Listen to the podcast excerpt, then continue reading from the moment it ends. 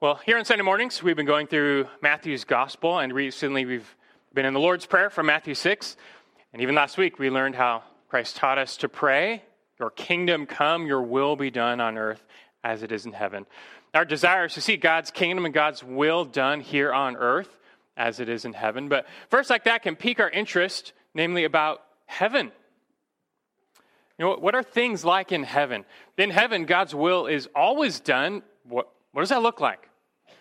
Scripture reveals only a little about heaven, from being in the presence of the Lord to eventually inheriting a new heavens and a new earth.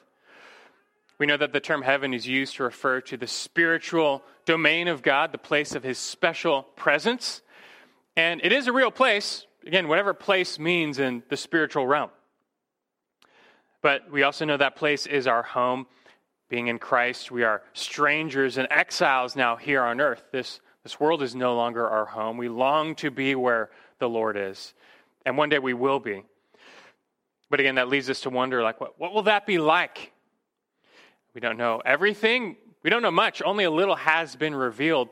One thing we do know there will be worship, there will be singing. And, and God must love music because that will be there too. Now, the old medieval caricature is wrong, namely that in heaven we're just sitting on clouds playing the harp all day. But that said, we gain several windows into heaven in the scriptures, and the praise of God seems to be a pretty big deal. That only makes sense, though. God is worthy of eternal worship, and that's when he's going to get. Now, as we peer into the scriptures, we catch that glimpse of the world to come. It's meant to create in us a longing for that time. But it's also meant to transform how we live here and now as we still live in the gap between the old and the new. Specifically, you know, as we see how they worship in heaven, it should move us to bring heaven to earth. Should we not model our worship after what they sing in heaven? Just as we seek God's will to be done on earth as it is in heaven, shouldn't we seek God's name to be praised on earth as it is in heaven? Really, when you think about it, singing, this, act of corporate praise and singing, might be one of the greatest expressions of the church's unity in, in Christ. The church, the bride of Christ, all these different people. But when they come together and they sing together, you have all these different voices now as one, lifted up in harmony to God. What a picture of our oneness in Christ. And when our singing reflects what they sing in heaven, it, it's like we're joining that heavenly chorus where all creation sings praise to God's name. So maybe we should do that. Maybe our praise and worship of God on earth should reflect the praise and worship of God in heaven. And that's something I want us to consider this morning for a special Resurrection Sunday message. You may wonder what, what that has to do with Easter. And the answer is a lot. I mean, just think what is, what is the main object of heaven's worship? When the saints and angels sing, what are they often singing about? The answer, more often than not, is, is Christ, the risen Lamb, the crucified and resurrected Savior. The death and resurrection of Jesus should occupy a lion's share of our singing. And so, indeed, for a special Easter message, I want to transport you to heaven to show you what they sing in heaven that you too might add your voice to the praise of the risen Lamb now. And so, if we're going to do something like this, you know, where in the scriptures should we turn? Well, I think it's obvious. You got to go to the most musical book of the New Testament. And you all know what that is, right? It's the book of Revelation. I said New Testament, not Old Testament. Psalms wins Old Testament, but New Testament is Revelation, believe it or not, but it's true. Open your Bibles to Revelation chapter 4. If you have a Pew Bible, you can open it, just go to the end. Just go to the last book. Now, most associate the book of Revelation with end times, and that is the case, but it also has a lot to say about the praise of God, quite often in the form of song. There are around 15 hymns or songs captured in the book of Revelation. We don't get the audio for these songs, we don't get the, the, the song sheets. But we get the lyrics, and that's enough. Now, of these 15 or so songs in Revelation, some are outright labeled as songs, Like chapter 5, verse 8, you see these elders, they are holding harps. Chapter 5, verse 9 says they sing a new song. Again, chapter 14, verse 3, they sing a new song. Chapter 15, verse 3, they sing the song of Moses and the song of the Lamb. So a lot of singing in Revelation. Now, many of these other songs, they're not labeled as songs, and some they're not even said to be sung, but I think there's still a good reason to believe John heard these as songs. Apostle John is writing Revelation based on visions the Lord gave to him.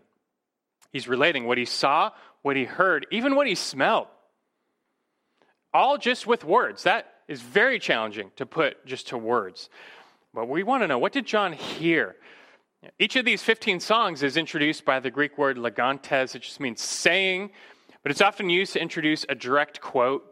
And each time it seems John is just directly quoting what the saints and angels were saying in heaven.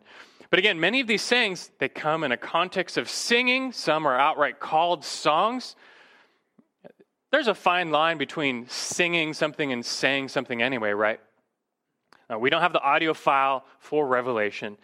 Did John hear declarations? Did he hear melodic chanting? Did he hear rhythmic singing? We don't really know, but there's enough clues in the context and even direct statements to lead us to believe that, that most of, if not all of these 15 sayings were in the form of song. Now, no matter the precise number, musical worship clearly plays a larger role in the book of Revelation than any other New Testament book. And whatever the heavenly host said or sang in their worship of God, either way, we want to model our worship after that, right? Now, our time is limited. We can't cover every single song in Revelation, but it will suffice for us to look at a notable collection, namely the first five songs found in Revelation 4 and 5. This opening salvo of heavenly praise, it's, it's already enough for us to impact our worship now, even how we live now. We don't have to wait till we get there. Now, before we dive in, give you a quick background on the book of Revelation, since we're just jumping right into this book. It's one of the few books of the New Testament that comes with its own title. Revelation 1 1. It says, The revelation of Jesus Christ. The word means unveiling. This is the revealing of the risen, exalted, glorified Christ who is to come. The Apostle John, now he's an old man. He's the last living apostle. He's been exiled to the island of Patmos.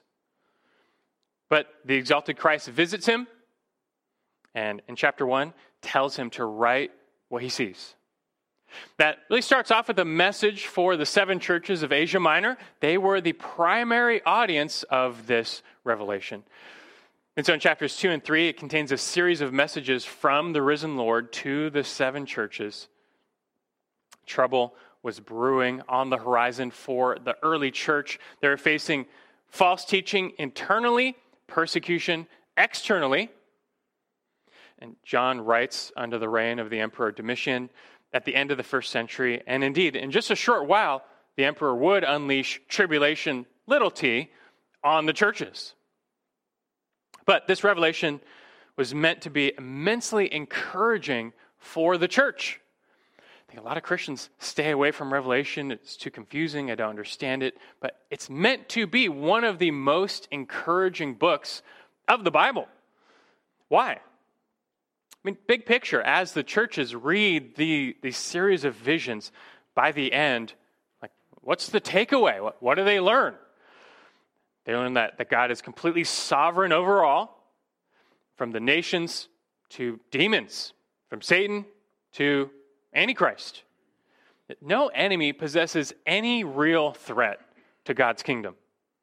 And God's on the throne. His reign is soon coming to earth. Evil will be eradicated. Satan and sinners will be judged. God's people will be vindicated. This will all take place through the, the risen, exalted Christ who is to come. The world may persecute believers and cause them much trouble. Christ told us to expect that. He said, In the world, we will have tribulation, little t. But we learn here, even when the whole world, the whole world unites in rebellion against God, led by an unholy Trinity, I mean, even that rebellion stands no chance against the risen Lamb. In this age, the church may and will face a measure of suffering, persecution, rejection, ridicule, mockery, for some, even death. But believers overwhelmingly conquer in Christ and will rise again. This kingdom awaits.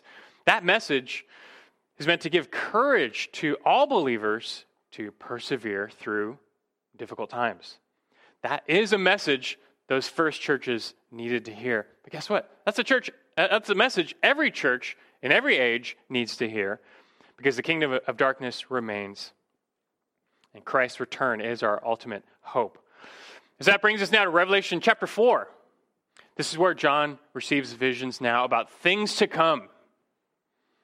Specifically, this details a time of great tribulation on the earth, culminating in the return of the exalted Christ to reign and rule. That return takes place in chapter 19, in between from chapter 4 through chapter 19 scattered throughout are these songs or declarations of praise for what God is doing. But like I said, though, for our time this morning, we're just going to set our sights on the beginning of this future time and the window into heavenly praise it affords us. You know, this is still a tall order, two whole chapters, but I think it'll be rewarding.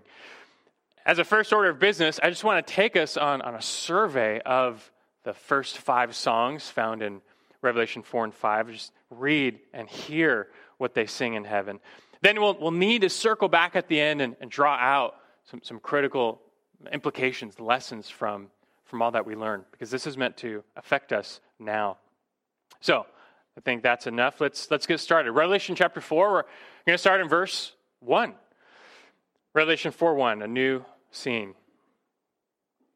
John writes, he says, After these things I looked, and behold, a door standing open in heaven. And the first voice, which I had heard, like the sound of a trumpet speaking with me, said, Come up here, and I will show you what must take place after these things. As back in chapter 1, John heard the voice of a sound of a trumpet, and it belonged to Christ Jesus who was revealing himself to him. And it's the same voice. Christ is now calling him up to see a new series of, of heavenly visions of things to come. So, verse 2, John says, Immediately I was in the Spirit, and behold, a throne was standing in heaven, and one sitting on the throne. And he who was sitting was like a jasper stone and a sardius in appearance. And there was a rainbow all around the throne, like an emerald in appearance. John sees first this throne, and the throne becomes the focal point for this vision. This throne. And this throne represents authority, God's authority, God's power, because this is God's throne. It is God who sits on this throne. God is spirit, but John is, is being given some symbolic depiction of the majesty of God on his throne. Next, John is introduced to those around the throne Verse 4 says, Around the throne were 24 thrones. And upon the thrones I saw 24 elders sitting, clothed in white garments, and golden crowns were on their head. So there's one central throne, God's throne, around it 24 others. These thrones are in, no competition with, with God's throne, they are subordinate. But they are occupied by, by men of prominence in history. We have these 24 elders. Their identity is not stated, but it strongly stands to reason they, they represent the 12 sons of Israel and the 12 apostles, all of whose names appear in the New Jerusalem at the end of the book. They're there to represent the elect of God. Next, verse 5 it says, Out from the throne come flashes of lightning and sounds and peals of thunder. And there were seven lamps of fire burning before the throne, which are the seven spirits of God. And before the throne, there was something like a sea of glass, like crystal. And in the center and around the throne, four living creatures full of eyes in front and behind. The first creature was like a lion, the second creature like a calf, and the third creature had the face like that of a man, and the fourth creature was like a flying eagle. And the four living creatures, each one of them having six wings, are full of eyes around and within. It's just, it's clear words fail. Words can't do full justice to what John saw. But they're sufficient to communicate God's message. And we're not here to, to unpack every detail of this passage. I want to focus on the message. Of note are these four creatures. They're directly around God's throne. And their depiction reveals them to be cherubim. They're the highest order of angels God created. Throughout the Old Testament, they always show up in connection to God's glory and God's presence. From the mercy seat atop the Ark of the Covenant to Isaiah's own throne room vision in Isaiah 6. Whenever you see these beings, you know you are very close to the presence of God. And here they function as his throne room attendants, guarding his praise, declaring his praise, and singing his praise. This, this brings us to the first song. So, what are they singing? Or at least saying? What do they declare? Verse 8. It says, And day and night they do not cease to say, Holy, holy, holy is the Lord God the Almighty, who was and who is and who is to come. Whether this is stated or chanted or sung, it's clearly an expression of worship. God is perfectly holy. He's triunely holy, so they have to say, Holy, holy, holy. These four creatures, they never get tired of declaring God's holiness. As we saw them way back in Isaiah 6, they were saying the same thing Holy, holy, holy. They follow that up with the declaration of God's eternality. Just think, what other, what else but his eternality sets God apart from all creation? Everything had a beginning except God, the uncreated creator. That is part of what makes him so worthy of all praise. Continues verse 9. It says, And when the living creatures give glory and honor and thanks to him who sits on the throne, to him who lives forever and ever, verse 10, the 24 elders will fall down before him who sits on the throne and will worship him who lives forever and ever. And will cast their crowns before the throne, saying, Worthy are you, our Lord and our God, to receive glory and honor and power. For you created all things, and because of your will they existed and were created. This is song number two the song of the, the 24 elders, their declaration. They join the four creatures in praising God. They face plant. They were sitting on their thrones. Now they're face planting before the throne. And they take their crowns, they throw them before the throne, showing that whatever honor they have, it's clearly derived. It is clearly just given to them. It doesn't belong to them. They give it back to God. They worship the God who lives forever. Again, highlighting his eternality. Only, only he is worthy of actual worship. And then it says, they declare legontes, likely by singing. They say, Worthy are you, our Lord and our God. And really, that, that phrase, worthy, that's the essence of worship. Worship, even the word itself, is all about declaring the worth of something. You naturally worship that which you find most worthy. These 24 elders, though, they know and only God has supreme worth. Therefore, only God is worthy of supreme worship. And it has to be expressed. It's not enough to know that. It has to come out of you somehow. Like Psalm 18:3 says, our God is worthy to be praised. So they bow down and they sing. That's Revelation chapter 4. Already this is staggering. We, have been transported with John to the throne room of God to behold his glory. We just, we just get a little verbal depiction that uh, obviously pales into comparison to what John actually beheld the sounds of the thunder, that the glory that the people around the throne or the beings. Even still, though, just this little depiction should inspire a reverence and a worship in us already. I mean, this is our God. He's the one true God. He's the only God. He's the only one worthy of your worship, all of it. Do you give all of it to Him? I think already we should be compelled to join in the first two songs.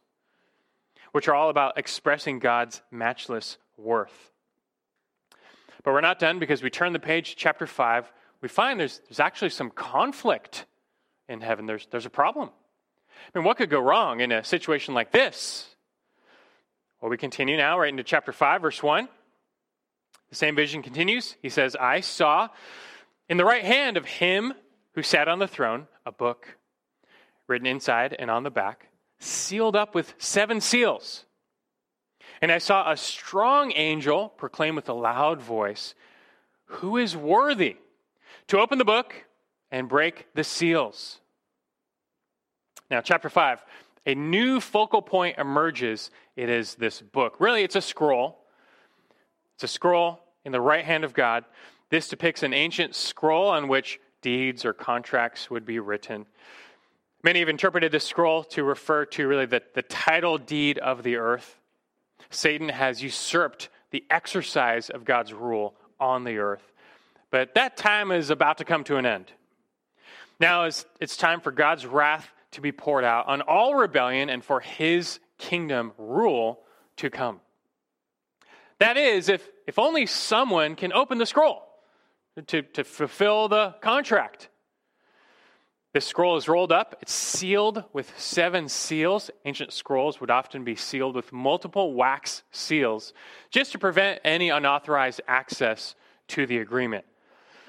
But here, these are no ordinary seals. Nobody can open them. Only one found worthy can open them, can break the seals. So we wonder, you know, who is worthy to be God's instrument of judgment on the world? Who's going to be the one to crush Satan and take back the earth? And the answer at first is no one. Like there, there's no one found.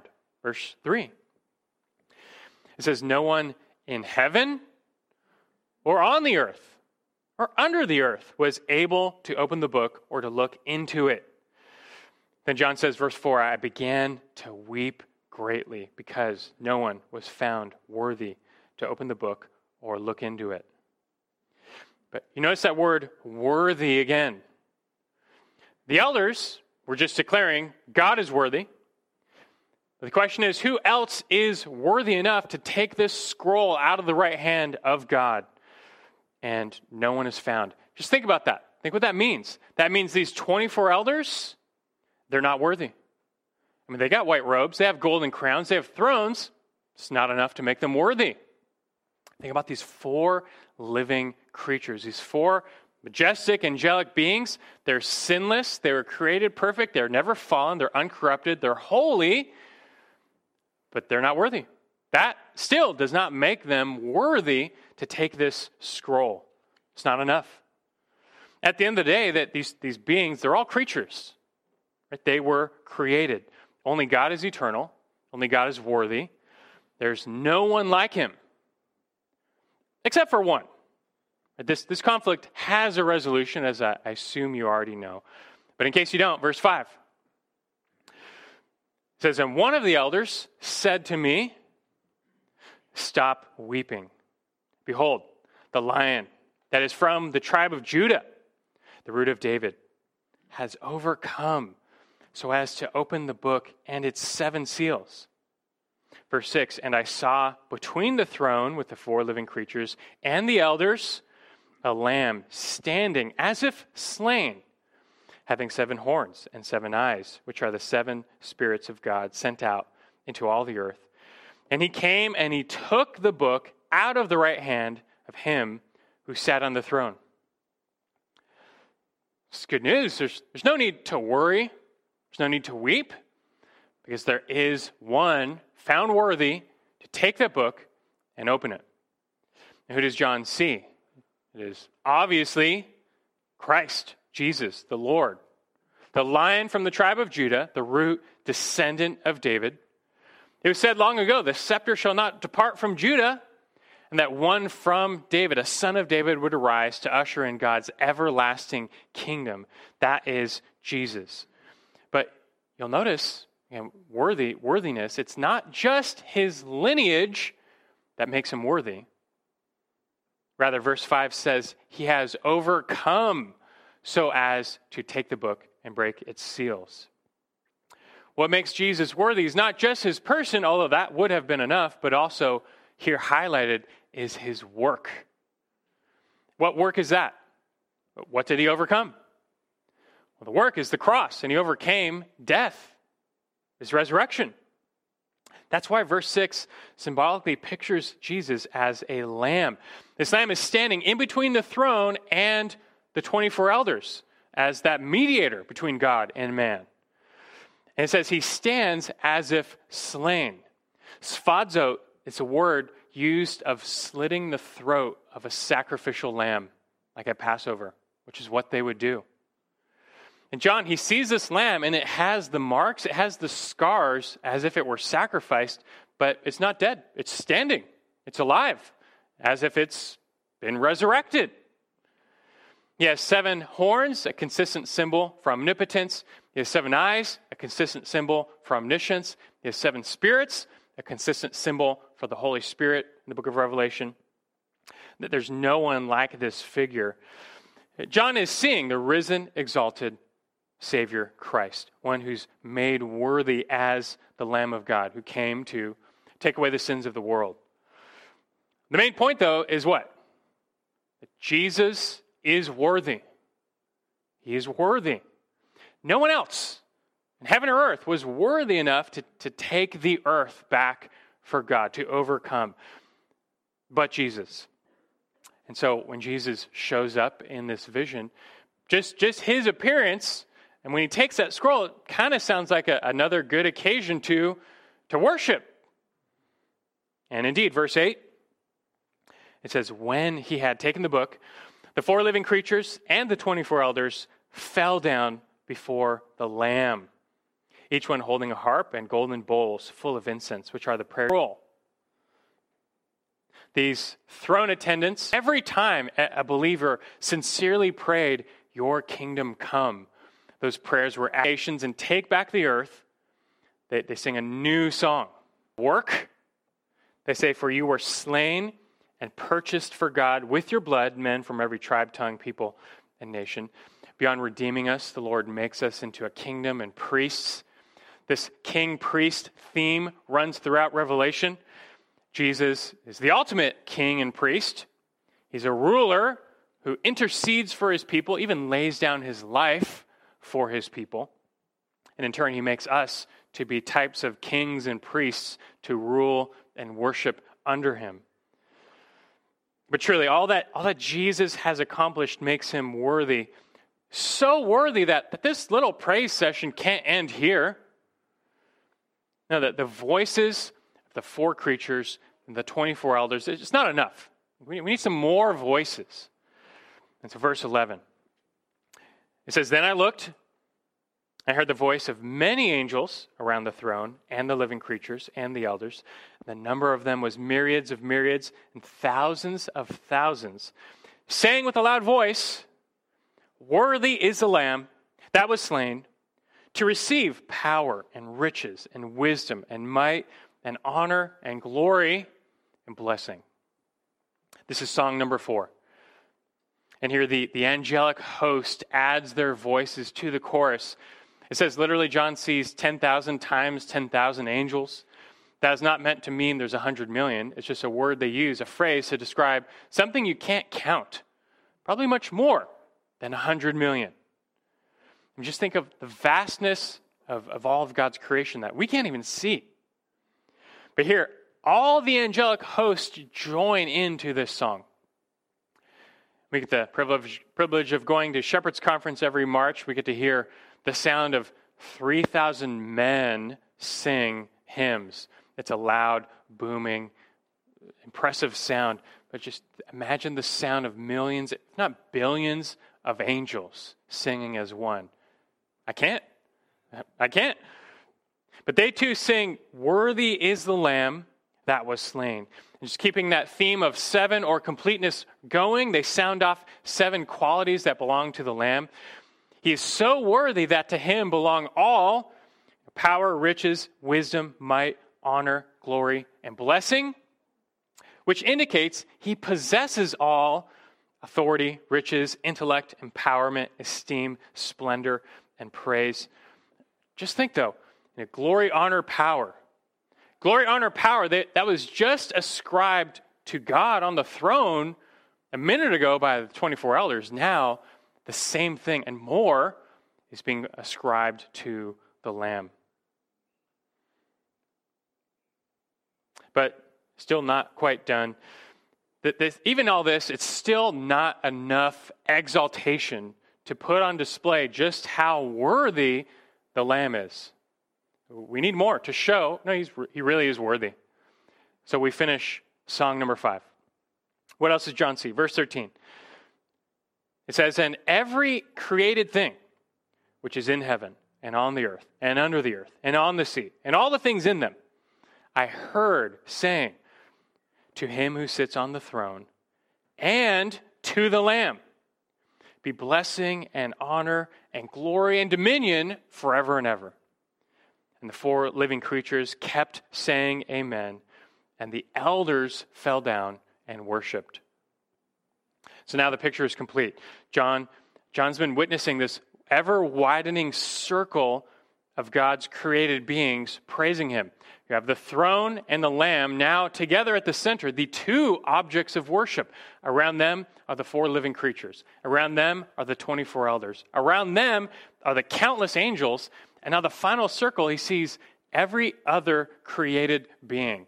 He just heaps up language to, to show you. He really means everything that's been created. Everything in, the, in heaven, on the earth, under the earth, in the sea, on the sea. Just, just means everything. Romans 8 says, All creation groans for its redemption. When this day comes, all creation finally can sing of its redemption. And so we get this final grand chorus where every being sings praises to whom? To God and to the Lamb, both together as one. They ascribe all blessing, honor, glory, dominion to them both forever. This is ultimate worship. No, no worship experience we've ever seen comes close to this. Right? No stadium experience, no loud music, no booming speakers, no light show, no special effects. Nothing man can do comes even close to the, the true worship in heaven. But God is worthy of it all forever. And so is the Lamb. This concludes Revelation chapter 5. In the ensuing chapters, Christ, he took that scroll, he starts popping the seals. He starts breaking the seals, and every time he does, wrath falls on the earth. The wicked and the rebellious, both human and demonic, suffer the wrath of God. They do not repent, and so this culminates finally with the return of Christ himself, who puts an end to all other rule, all counterfeit kingdoms. The wicked are judged, Satan is bound, and Christ comes to rule and reign with his people in the kingdom. And as the remainder of these events unfold in Revelation 6 through 19, as I mentioned, there are many more songs. As John starts to witness the future tribulation that takes place on earth, he occasionally gets these windows into what's going on in heaven at the same time. And every time, though, it's, it's kind of the same thing just praise and worship. They continue to praise God on the throne and the Lamb, both for their salvation and for their judgments, because they are just and true. And that praise will endure forever. Now, we, however, are very much bound by time, and so we, we don't have the time to look at all of the remaining songs in Revelation. But what we've witnessed already, I think, is enough, like I said, to deeply impact how we worship here and now, how we live. So, with the time we have remaining, I want to just turn a corner and, and from these five songs, you know, why not derive five, five lessons, five implications for us to learn and apply in the church today? We read through it. That's good. We need to reflect on it. What they sing in heaven. Five lessons for us to learn and apply in the church today. And think on these. It's a lot, but this, this passage is a lot. First, should be clear only God is worthy of worship. Right? Only God is worthy of worship. The heart of all sin is idolatry. Only God is worth your total love and obedience and devotion. But from the very beginning, from the fall, we, we've all bought this lie that you know, there's something else more worthy. And what's the answer? It's, it's us, it's self. Our will be done. And all sin is rebellion against the worth of God.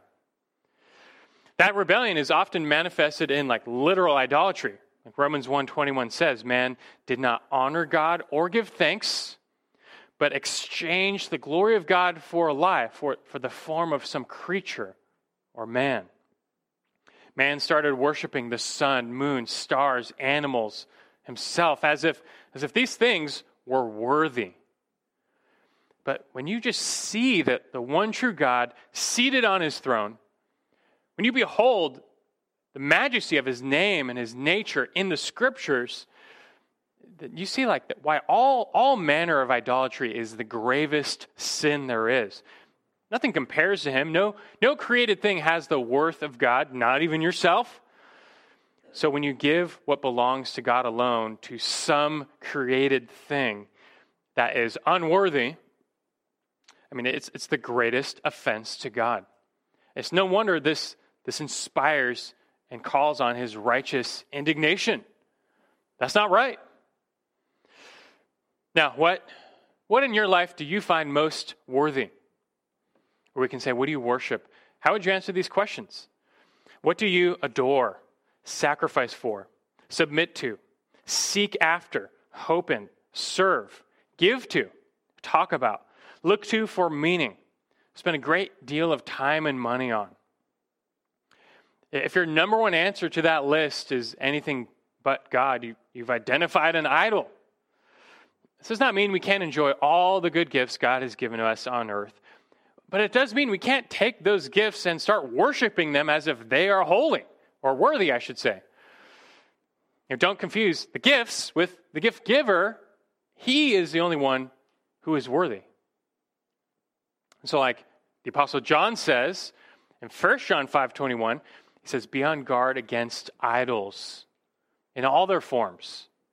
And as John recorded in John 4.23, he said, the Father is searching for true worshipers, those who will recognize and confess and worship him alone as supreme. And I pray this is you, that, that you seek to tear down any idol that infiltrates your heart and you enthrone God alone. For number one, only God is worthy of worship. But number two, number two, but so is Jesus, for Jesus is God. So is Jesus, for Jesus is God. I've, I've defined these or designed these five lessons to kind of daisy chain together into one long sentence or one long lesson. So, point number two, really, it reads, but so is Jesus, for Jesus is God. Only God is worthy of worship. But so is Jesus, for Jesus is God. And that's the only conclusion you can reach after studying Revelation 4 and 5. And just consider what we read. You had God on the throne. And the heavenly host comes around him. They bow down before him. They're worshiping him, declaring him worthy of all glory and honor and praise. That makes sense. Like we get that. We expect that. That's right. He is worthy no problem. But in the very next moment, Christ shows up right next to the Father. And now we see not only the heavenly host, but every single angel and every single being. Now they bow down, they give the exact same praise to Him. They say, All glory and honor and power now belong to Him. Like God the Father's sitting right there. If Jesus is not God the Son, this is cosmic idolatry. All throughout the Old Testament, God says something like this Isaiah 42, verse 8. He says, I am Yahweh, that is my name. I will not give my glory to another. He won't do it, he can't do it. He'd be committing idolatry himself. He has to worship himself. What else is more worthy than God himself? That's why he's jealous for his own name. He is most worthy. He has to guard his glory. Compared to him, nothing is worthy. But, but God does not protest when Jesus takes God's glory for himself. He endorses it, he gives him the scroll in his right hand. I mean, really, when you think about it, is there any greater proof in Scripture that Jesus is God? There's only one God, but Scripture reveals he exists in three distinct persons, each person being fully God. Jesus is God the Son, fully God who became fully man to save us. But again, the point we're learning is that he is worthy. Jesus, too, is worthy of a worship in such a way that does not contradict our exclusive worship of the one true God. And hence, they sang that final song to God on the throne and to the Lamb in the same breath, together as one. Christ is worthy because he too is uncreated. He's co equal, co eternal with the Father. Hebrews 7 3, he had neither beginning of days nor end of life. John 1 1, in the beginning was the Word. The Word was with God. The Word was God. Mormons and Jehovah's Witnesses teach that Jesus himself was a created being. Now, albeit he's the first being, he's the greatest being, but a created being nonetheless. But if that were true, there is just no way he could be counted worthy of the same worship as God. That cannot be. There's, there's just no comparison between any created being, any created being, no matter how high God made it, and himself, the uncreated eternal God. But the fact that Jesus is worshiped in the same way, the same place, the same time as God the Father on the throne, what does that tell you? But let's also remember that what's highlighted here is that Jesus is worthy also because of his work as that risen lamb. You know, Jesus, he's only called lion once in the book of Revelation. He's called lamb 29 times. That's because his real power and supremacy are shown in his work as the crucified and risen lamb. The lamb who was slain, but he's still standing. Those who have been saved know the power of his blood. It was his blood, Revelation 1 5, that released us from our sins. It was the blood of the Lamb, Revelation 12 11, that enables us to overcome the devil. The cross was the key to Christ's victory. His enemies thought they were handing him a defeat when he was crucified, but actually they were handing him the victory. Because in that death, he paid for all of our sins, conquered the power of the devil, overcame death itself. This is why Philippians 2 9 through 11 says, speaking of his obedience to the point of death, it says, For this reason also God highly exalted him and bestowed on him the name which is above every name, so that at the name of Jesus every knee will bow, of those who are in heaven and on earth and under the earth that every tongue will confess that Jesus Christ is Lord to the glory of God the Father. Look, we read it, read it again. One day all creation is going to confess Jesus is Lord. Believers, unbelievers, angels, demons, they're all going to confess either by choice or by force. And far better to confess him now willingly, seeing who he is, believing in him. Far better to count him worthy of your praise now I think that leads us to our third lesson, which reads So sing praises to the risen Lamb. Only God is worthy of worship, but so is Jesus, because Jesus is God. So sing praises to the risen Lamb. And this, this has to be for us a, a huge takeaway from what they sing in heaven. We, we have to join them in worship and in song. And this should inform what we sing and how we sing. Like we asked before, I mean, don't you think the musical worship of the church on earth should reflect the musical worship in heaven? I'd say yes. So, so what do we learn about praise and worship itself? I think a lot of Christians get caught up in, in the wrong aspects of worship. They worry about the outward forms. You know, hands up, hands down. Eyes open, eyes closed. Standing, sitting. They worry about the style of worship now, piano or guitar. Drums, no drums. Contemporary, classical. Do you realize none of that is ever addressed in the New Testament? The New Testament is absolutely silent about the musical worship of the local church. Not a single instrument is mentioned, no styles are discussed, no forms are prescribed. The only instrument mentioned is the human voice. That's what God wants. He wants you to believe in your heart that He and His Son are worthy, and for that just to come out of your mouth. It's got to be expressed. If it's really in your heart, it has to be expressed. He wants it from your voice. With the forms and the styles, the church has liberty, but the heart and the voice are essential. And today in America, that's often missed. Worship has become performance driven, not praise driven. And I think a lot of churches have become overly concerned about the wrong audience. You know, praise sets are carefully crafted to appeal to the audience of man, as if the congregation is an audience watching a show.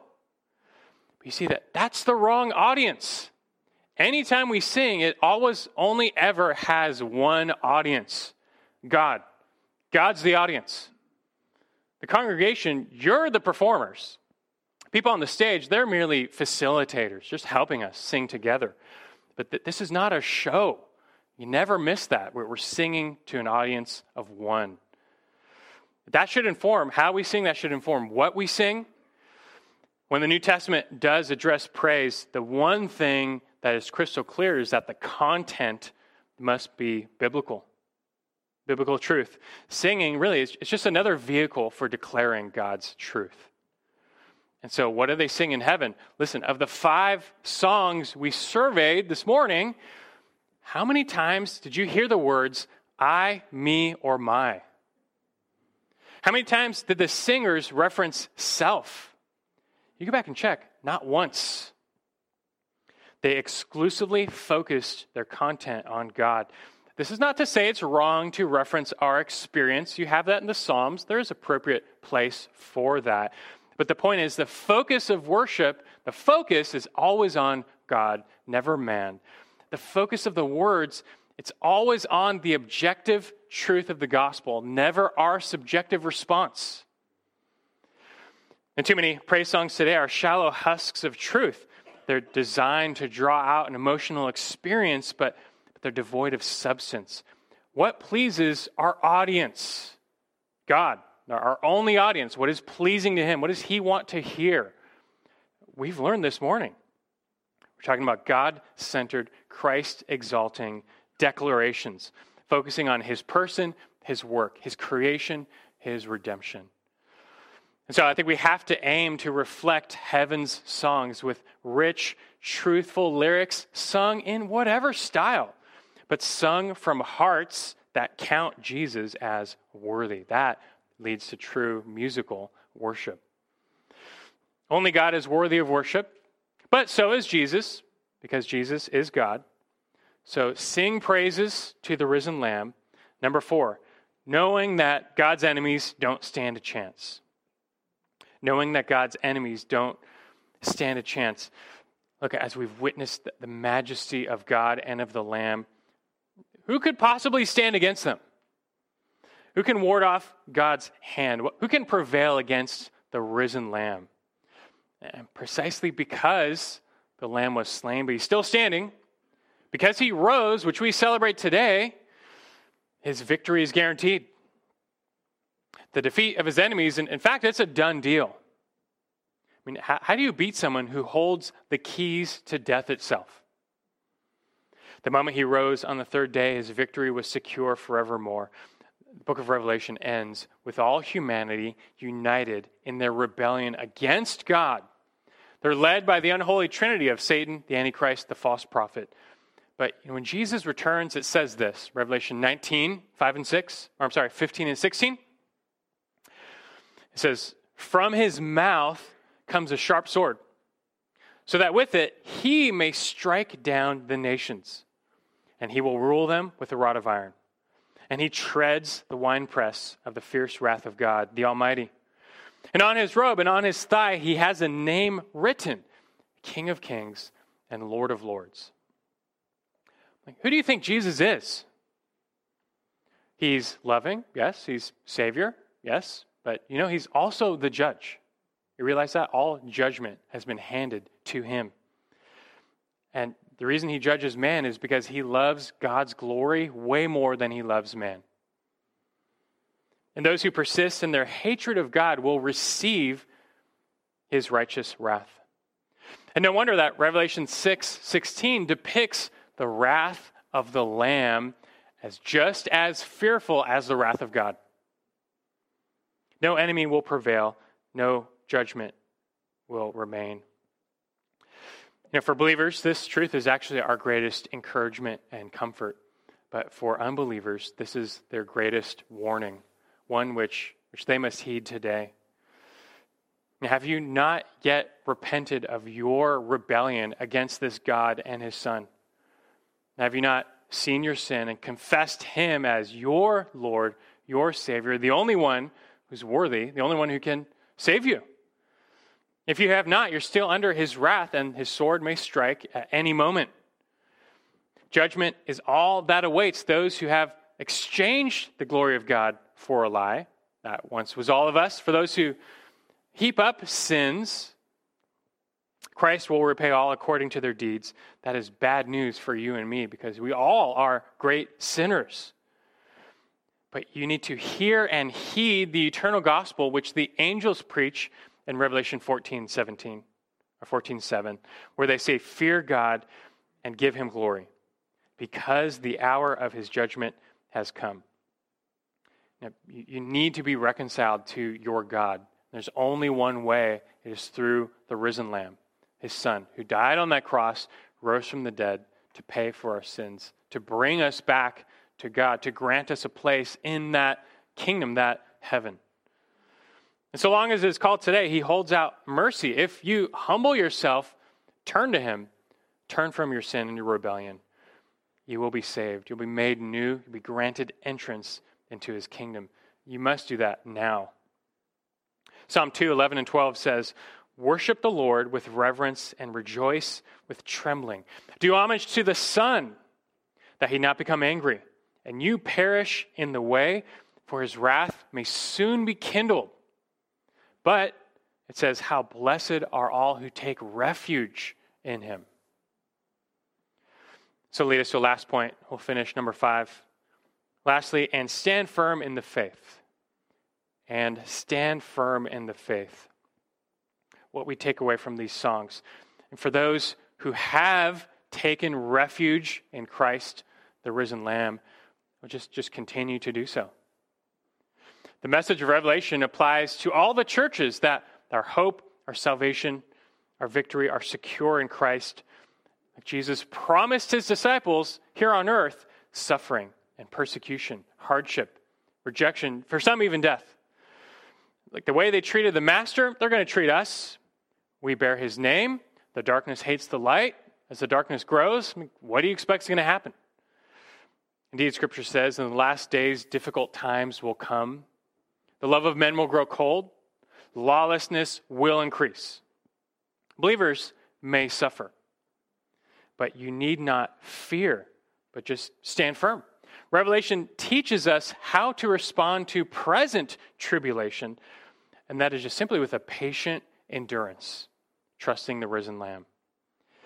What will be true for those future martyrs should be true for us now, as it says of them in Revelation 12 11. It says, They overcame him, the devil, because of the blood of the Lamb and because of the word of their testimony. And they did not love their life, even when faced with death. That means they counted Christ more worthy than their own life. That is the very definition of true faith. However, you might be tested, I pray that that faith is yours that he, you believe he's that worthy. He has your life. And don't bow to this world and its increasing darkness. Don't love this world. Don't fear this world. Fear God. Fear this Lamb. But also take comfort in Him. He, he died for us, He secured us, He's coming back for us. This message and these songs, they're meant to inspire all the confidence and courage we need to just persevere to patiently endure living in dark times. So until the day we get to sing the songs they sing in heaven there, well, we should just sing them now. We should just join and sing them now because they teach us only God is worthy of worship. But so is Jesus, for Jesus is God. So sing praises to the risen Lamb, knowing that God's enemies don't stand a chance, and stand firm in the faith. When we pray together now. Our God and Father of our Lord Jesus Christ, the God who's enthroned in the heavens, and to the Lamb, the risen and exalted Savior, we, we pray this this morning to exalt you. We, we first and foremost just have to add our voices to, to that heavenly chorus. We don't need to wait to exclaim, Worthy are you. We sing, Worthy is God, the, the Creator, the Father who made all things, who holds all things together. And we sing, Worthy is the Son, one co eternal with the Father, but who came took on flesh, was obedient, obedient to the point of death, even death on the cross, and, and paid for all of our sins. By his blood, we're cleansed. We're released from the claim sin has on us by his death. How can we not sing praises to God, to the Lamb? And especially that the Lamb is standing, he has risen and proving his victory over all of our enemies. This is all we need. This is all the fuel we need to go by to live in dark times, to endure but also to praise, to, to, to not just bunker up, but to, to live boldly for you, to tell others about the Savior, and to, to sing your praises each and every day. I pray you purify the hearts of your people, the hearts of your church, to behold you, to count you as more worthy. The flesh remains and tempts us with other things, other, other idols of the heart. Help us to persevere by the Spirit and realize and live more as if only Christ is worthy of us. May we live that way. For any who do not know you, I pray you open their eyes even this morning to, to reveal to them that the risen Lamb, he, he really is the risen Lamb. He has claim on their life. May they go to him in a humble, repentant faith, knowing he's tender. He will receive them. He's a shepherd of their souls. So may they go to him now and find the joy that we all get to sing about. But we pray for your blessing on, on your people this morning as we depart. And may you be exalted today, forevermore. We praise Christ we praise the risen Lamb. He is worthy. It's in His name we pray. Amen.